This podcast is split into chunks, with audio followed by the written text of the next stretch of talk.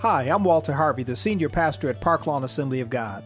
Park Lawn is a church that both regular attenders and even unchurched people love to attend. Why? Perhaps it's because we seek real and authentic relationships. We're a multicultural church that's engaged in volunteerism and outreach in our community and world. Let's face it, we live in a real world. Young people are facing challenges in their school, relationships, and career choices. That's why we're focused on practical matters, such as making faith work in family, career, and community issues. If you're tired of church as usual, or you don't go to church at all, then Park Lawn Assembly of God could be the perfect place for you. Come check it out this weekend. We have services each Sunday morning at 8 a.m. and 11 a.m. Park Lawn Assembly of God is located at 3725 North Sherman Boulevard, right in the heart of the city of Milwaukee. You can contact us by phone or on the web at either 414 442 7411 or at www.parklawn.org. I hope to meet you soon. Amen. This is a great church. This is the 110th year that Park Lawn has been in existence in the greater Milwaukee area. Back in 1909, when Cyrus Faulkner left the Azusa Street Revival, the Pentecostal revival in uh, Los Angeles, California, and came to this area and started tent crusades, only God knew that we would be here today and that we'd be celebrating his presence. We'd, we'd still be walking in that light, life, and love. And although I'm not the founding pastor of this church, Lady Judy and I have been here since 1992 she came here in the uh, in the mid 80s as a teenager. Her mother came here with six girls. All of them were fine, but I got the finest one. I'm telling you. Uh, she and I met when I was 19. She was 18. We dated for seven years. I came back here to her home church in 92 as the youth pastor, became the senior pastor in 93. Uh, is there anybody who was here uh, when Park Lawn was on 35th and Congress, just north of just north of Capitol. Wave your hand. I see a few hands. The Browns were here. I see some other hands. It's kind of dark. Yeah, I see a hand back there. Sister Minnie was there. I see some other hands. Um, you all then probably remember the uh, the youth annex. There was a, a, separate building where the youth met on uh, 42nd and Hope. Um, and then the church moved here in this location in 1983. I told a story this past Wednesday that after Park Lawn moved to this location, uh, there was a, a, district council meeting that was held here. Uh, didn't look like this at the time. We've made some renovations, but it was a, a, wonderful accomplishment for the churches in our in our Assembly of God district with the state of Wisconsin. And so the meeting was held here, and um, that's where the pastors from all over the state come together for elections and revival and services and, and meetings. And uh, Pastor Culver, at the time, was a great pioneer, a man with a, a tremendous love and heart for people. He started bus ministry, and many of the first black families who came to Park Lawn, their children started coming first through the bus outreach. But there were some, uh, some white rural pastors who didn't have that same heart and didn't and they had fear and they may have had stereotypes or had prejudice and pastor culver got a call from one uh, white rural pastor and and the pastor said i'm uh, ray i'm concerned about bringing my wife uh, you know uh, to the council meeting. I want to know is it going to be safe at your church? And pastor culver said yes it's going to be safe. I bring my wife to church every sunday. Uh, and so he just really demonstrated that heart of love. And uh, he married Lady Judy and I on this platform in 1985. Uh, you know, we dated for six years, and then she finally asked me to marry her, and and uh, I said, you know what, you waited long enough. Let's go ahead and. I got the mic, and it's my story, and I'm sticking to it. When you get the mic, you can tell your side of the story. Uh, and in the 27 years, we started the uh, Anointed Word radio broadcast. Um, we were on WMCS, WMVP, Joy 1340, WNOV, WGOB. Uh, there are people who still think that we're on the radio. When I meet them in the community, they're like, I heard you on the radio. I know you. And I don't have the heart to tell them that it's been five years that we haven't been on the radio. But that shows you the power of the Word of God. When it goes forth, it gets planted in the hearts of people. In those early years, we started the Kingdom Kids uh, Care Center, which uh, later became Park Lawn Christian Leadership Academy.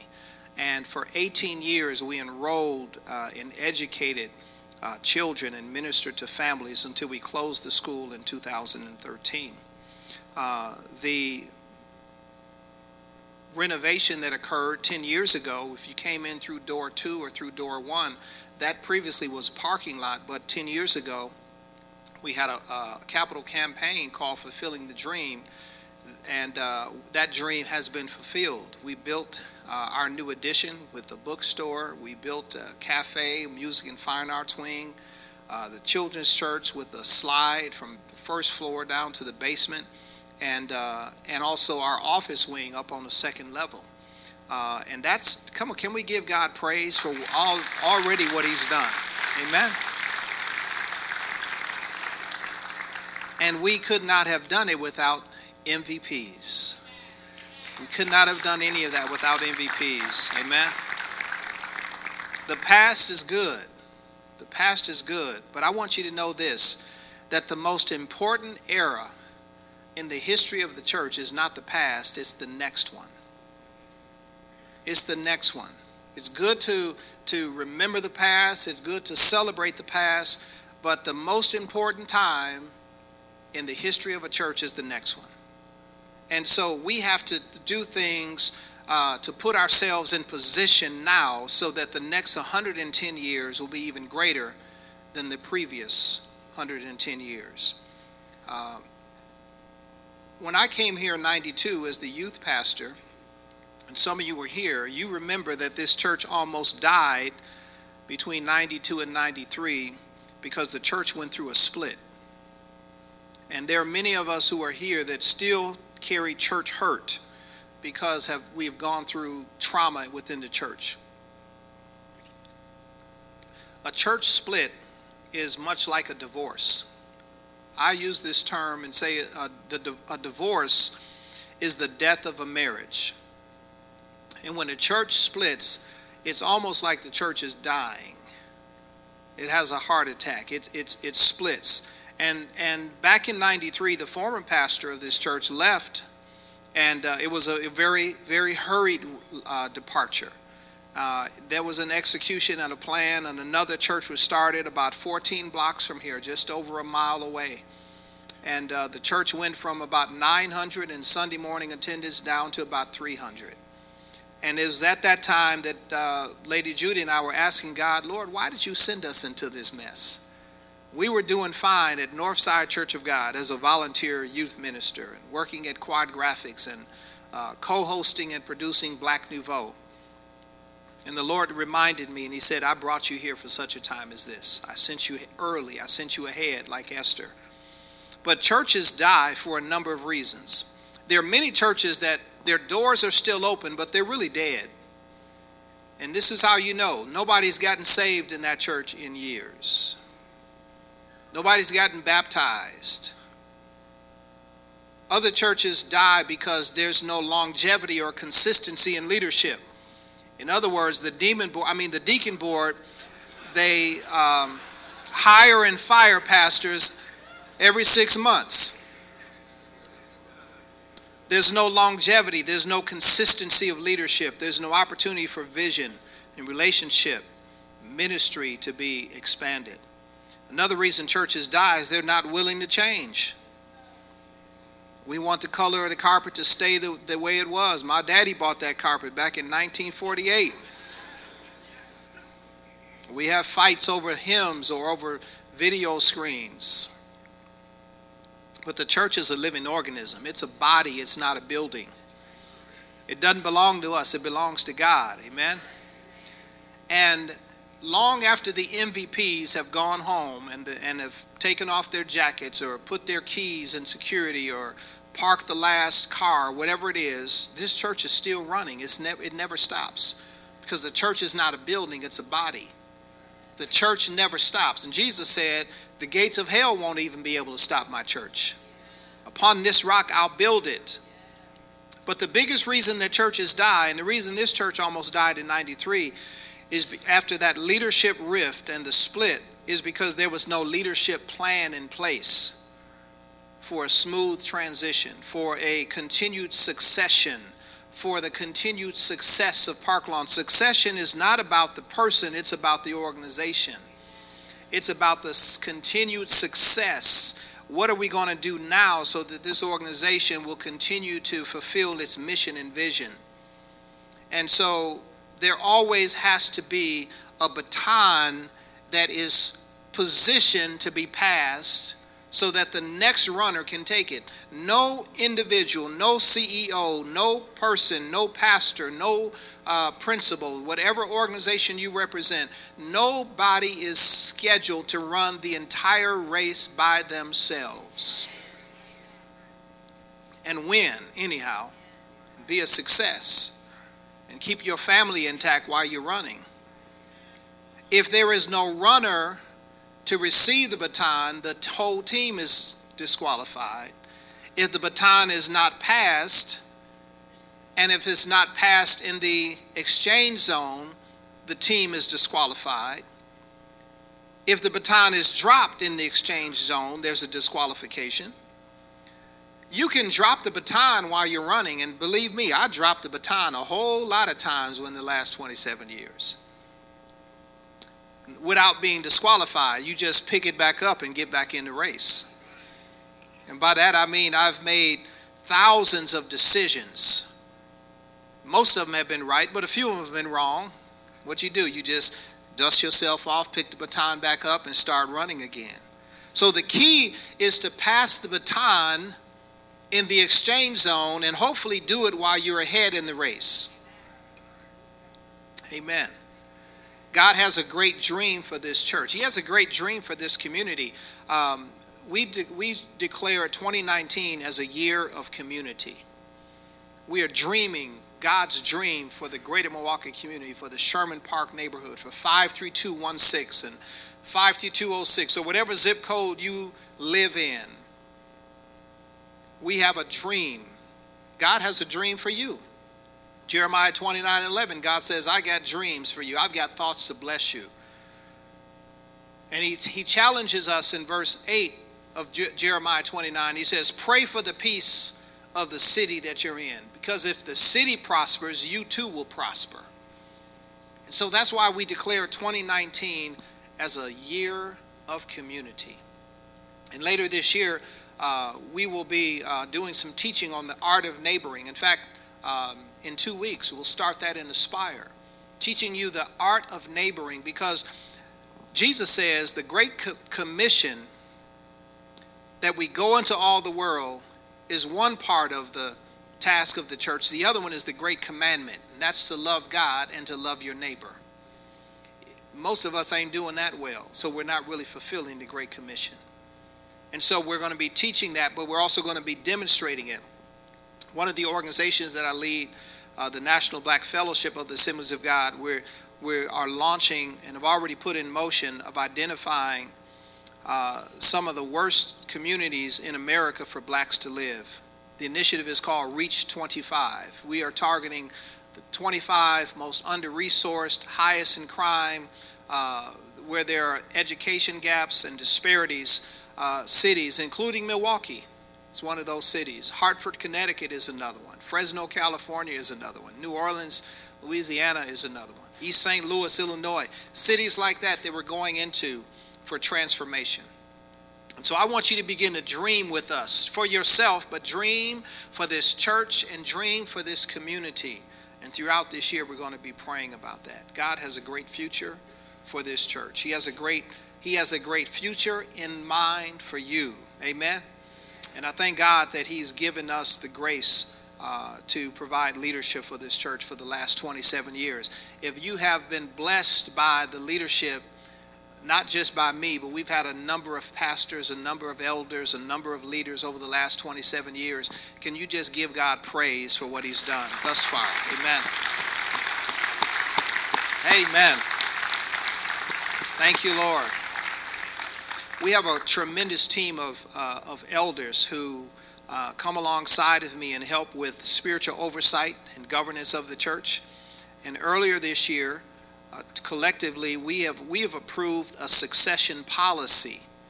A succession policy is a plan by which a church has a biblical way of making the baton pass when the time comes for one leader to say, hey, you've run a good race. You're tired. Come on over to the side. You get a, get a break. We got something else for you to do. It's time to pass the baton to somebody else. You, you, it's better to have a baton in your hand rather than have a spear like Saul did and tried to kill David. Just pass the baton. I'd rather have a baton than a spear. And so, a six, amen. So we have a pastoral succession policy that was approved, and we also have a plan. And in the in the Bible, the Lord told Moses, said, Moses, you're going to see the promised land, but you're not going to be the one to take the people in it. I've got a plan for you and for the people. It's not about you, Moses, it's about the people. So I want you to anoint Joshua in the presence of the people. Take some of the authority that's upon you and give it to Joshua because Joshua was the one who led them into the promised land. Joshua was the one who defeated all of the Canaanites and the Girgashites and the flashlights, the neon lights, and all them other lights. Because God is always going to take care of his bride. Amen. Those of us who have the title of pastor, we are simply just best men. We are just eunuchs watching over the bride. But that bride belongs to Jesus. So if you've trusted me and the leadership in the last 27 years, trust us now uh, and in the years to come in this uh, succession plan and policy. In John 14 and 12, Jesus reminds his disciples, and they were his succession plan. He said, the one who believes in me will also do the works that I do, and he will do even greater works than these because I'm going to the Father. So it's all about the church succeeding and doing greater works. So the plan that we approved has timeline, it has steps, it has roles, it has um, it has also identified some key factors of how it will impact the church, how will it impact me when that time comes, how will it impact the person who's going to receive the baton. I also recognize that anytime you talk about a succession plan, it brings grief. It brings grief. Anytime we come to the end of something, especially if it's been good, some stuff you just glad it's over, right? Right? You're like, whew, I'm glad that's over. It's no grief, it's joy. It's like, hallelujah. But if it's been good, when you come to the end of it, like a kid going to Disney World, they don't want it, they don't want it to end. It brings grief. And Paul experienced that too. In uh, 2 Timothy chapter 4, verses 6 through 8. He says, As for me, my life has already been poured out as an offering to God. The time of my death is near. I have fought the good fight. I have finished the race. I have remained faithful, and now the prize awaits me, the crown of righteousness, which the Lord, the righteous judge, will give me on the day of his return. And the prize is not just for me, but for all those who eagerly look forward to his appearing. And I recognize, and I preach this scripture many times, I've used it at funerals as people have transitioned, and we've called it, you know, homegoing celebration. And, you know, we as Pentecostals and as black folks, we do funerals a whole lot different, Stephanie, than than white folks do. I mean, whether they're like parties. I mean, people be taking pictures in the casket, doing selfies with their loved ones, and you know, posting it on Facebook, and you know, take me, take me, and you know, we trying to jump in the casket with them. I've been to some white funerals. They are over in like 20 minutes. It's like, let's go. I got to go to work tomorrow. It's not in a black church. It's different. But I've used this scripture many times Y'all know I'm telling the truth. right? But departure causes grief. It's traumatic. It's traumatic because we have developed relationship with that leader. And we're wondering, what am I going to do without them now? What am I going to do without that loved one? How is life going to be without them? You know, how's the organization going to be without them? They're the only one that I've known in this role. Paul reminds us it's good to sorrow, but we don't sorrow like those who have no hope. Amen. Because the Lord is still on the throne and we are his people. And so I thank God for the elders who assisted in, in making this decision and, and, uh, and providing this leadership because it provides care for everybody involved. And so, yes, when it does occur, there's going to be a natural grieving process. And just like all of us are human, we grieve in different ways. Uh, when there's an organization that shifts, there's some people that leave. There's some people that say, you know what, it's not going to be the same organization. It's, you know, I came there because I had connection with this person.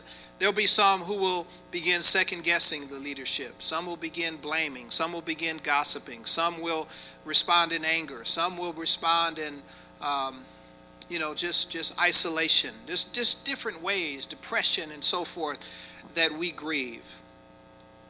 And even the leadership will go through the process of grief. You know, we're, because we're human also. Uh, we have relational connection with, with people in different uh, ways. So how do we how do we manage the stress? Well, that's that's what the succession plan does. It's one way to make the process less traumatic for the congregation, less traumatic for the leadership, less traumatic for the pastor, less traumatic for the families that are involved.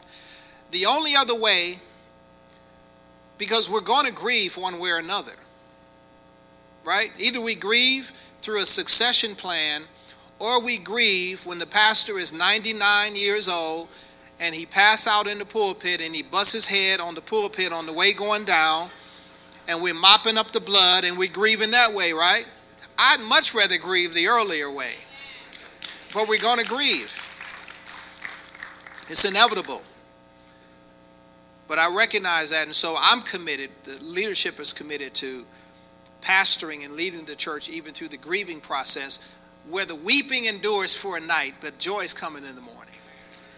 We get to that place we can celebrate. And so, what does this plan mean? Some of you all are already just wondering, okay, I just got a question. Is Bishop leaving Park Lawn? That's what I want to know. That's, you know, what's, what's happening? No, I'm not leaving Park Lawn. Not yet. I, amen. I, I personally feel I personally feel that I have a life call to the city of Milwaukee. I have a life call to Park Lawn Assembly of God, but I also know that I'm not called for life to be the senior pastor. I don't I don't I know that. So I'm going to be transitioning in the year 2020 to a role not out of Park Lawn, but to a role of serving this church as its apostle which means that I'll be pastoring the new or the next senior pastor. And uh, so at the next annual church meeting in 20 the next annual meeting in 2020, this church will have an opportunity to elect a senior pastor.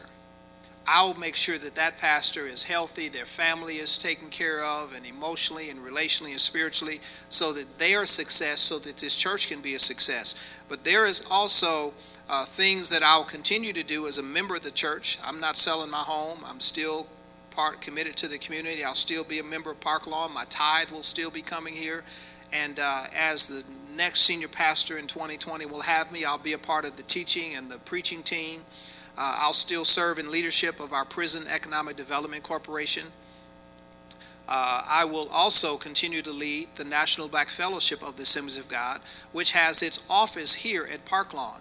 So, Park Lawn, we are influencing the nation right here through 3725 North Sherman Boulevard. I recognize this. Amen.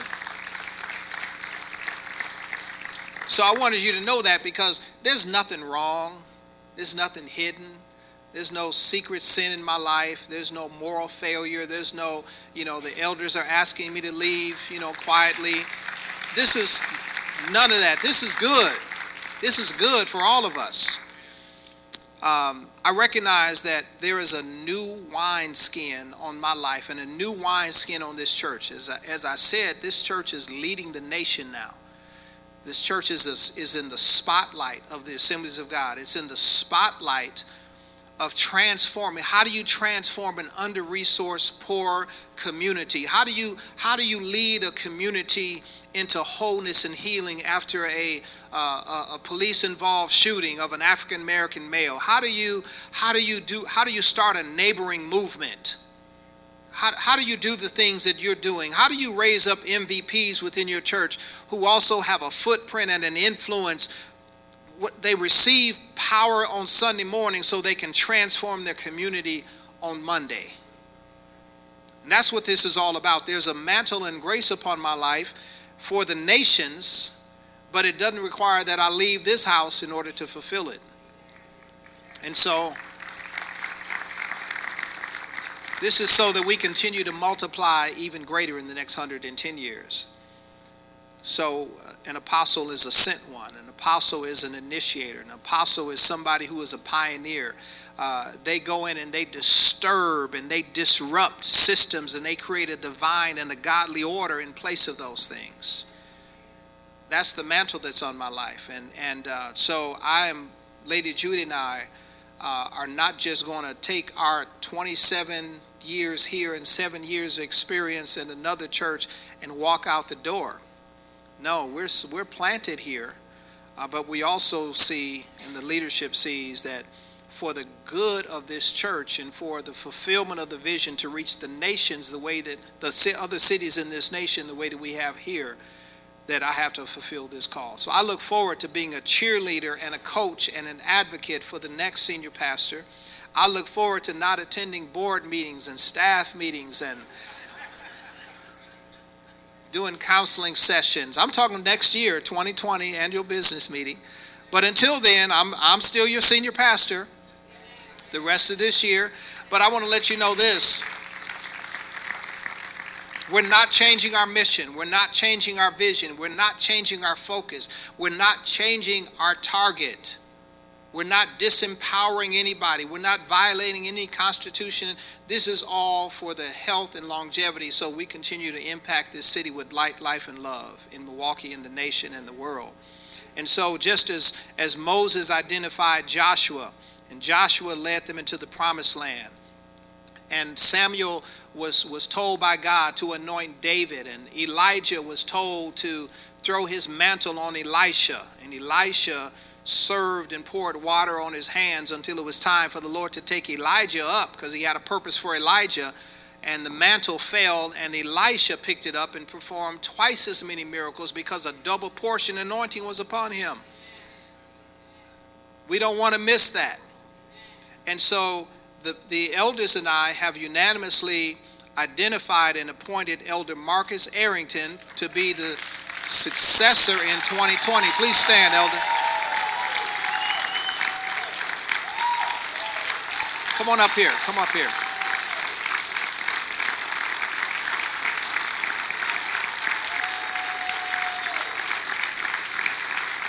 Yeah. You bring your wife as well?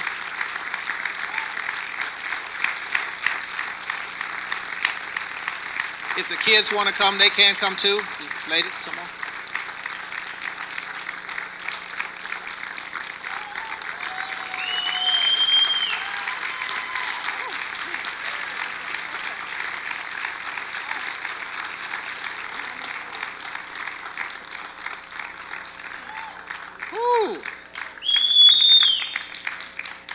So in in this summer, this summer in um, this year, Elder Marcus will be joining the staff as a senior associate pastor, which means that he'll be over the pastoral ministry side of the church. Teresa Jones currently serves as our chief ministry operation officer and has been overseeing pastoral and operation ministry.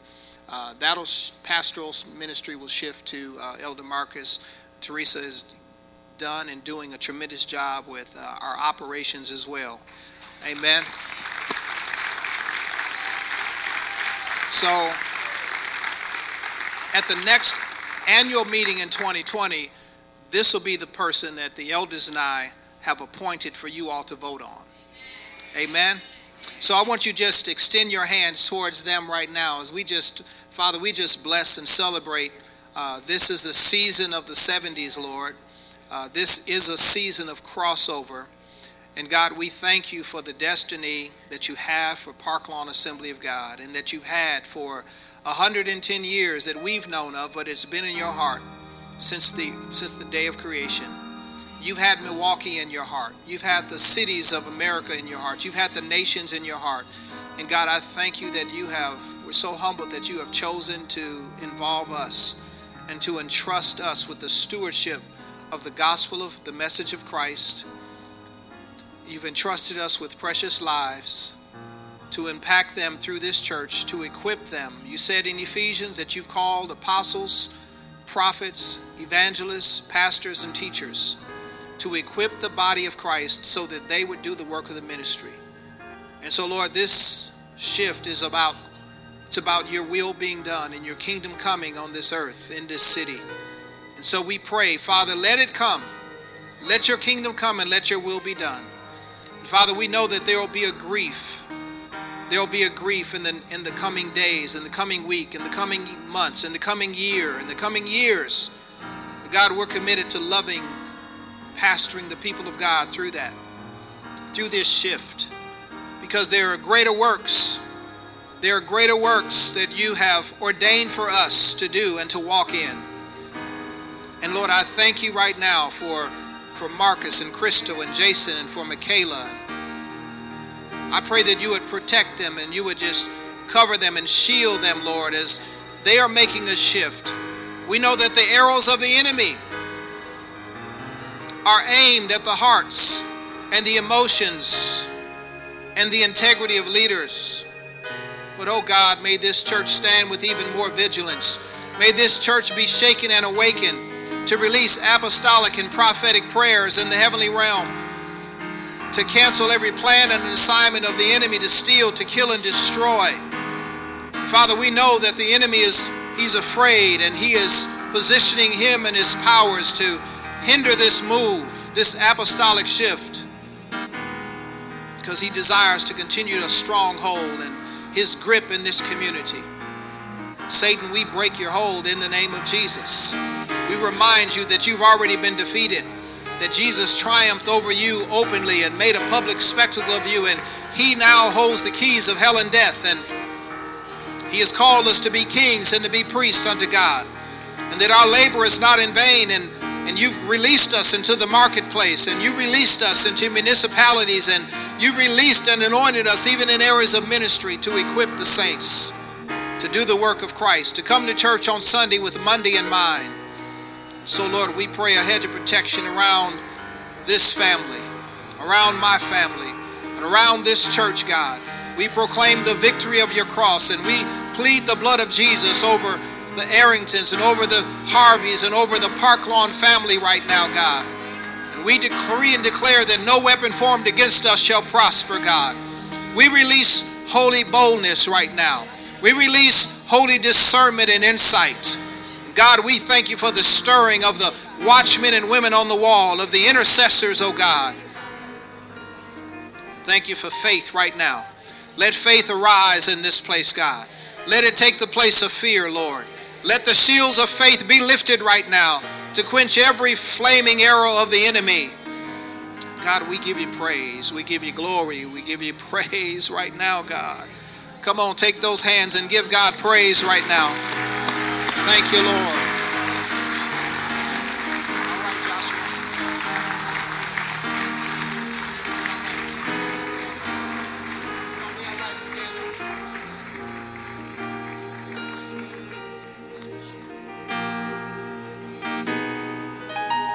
It's going to be all right.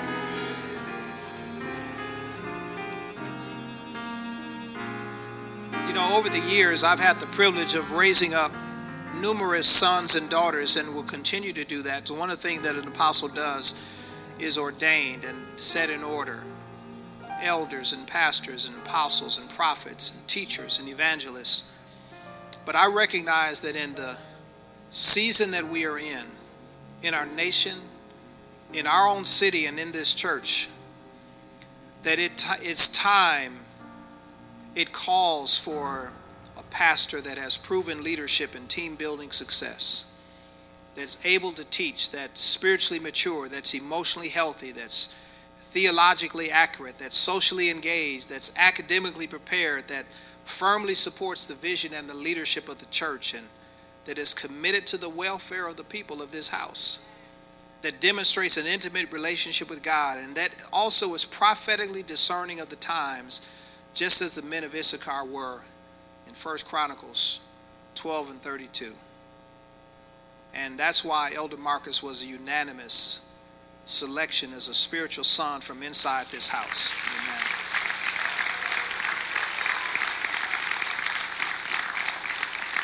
Amen. Amen.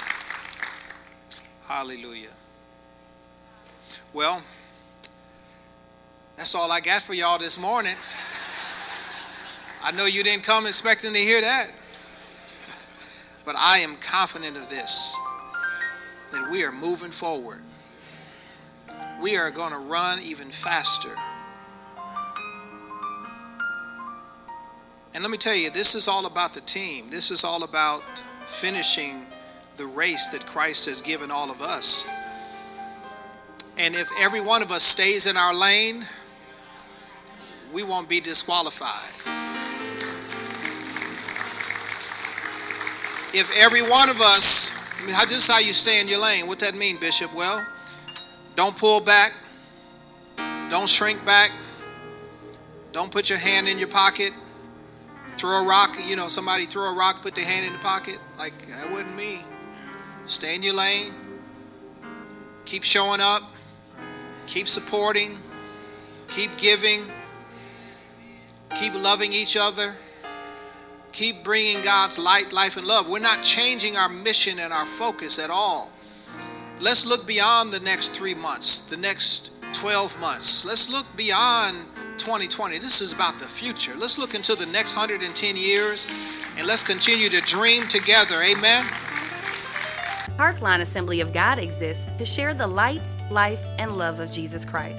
As a part of this mission, join us for special services, workshops, and encounters. Parklawn Assembly of God is located at 3725 North Sherman Boulevard, right in the heart of the city of Milwaukee. You can contact us by phone or on the web at either 414 442 7411 or at www.parklawn.org. I hope to meet you soon.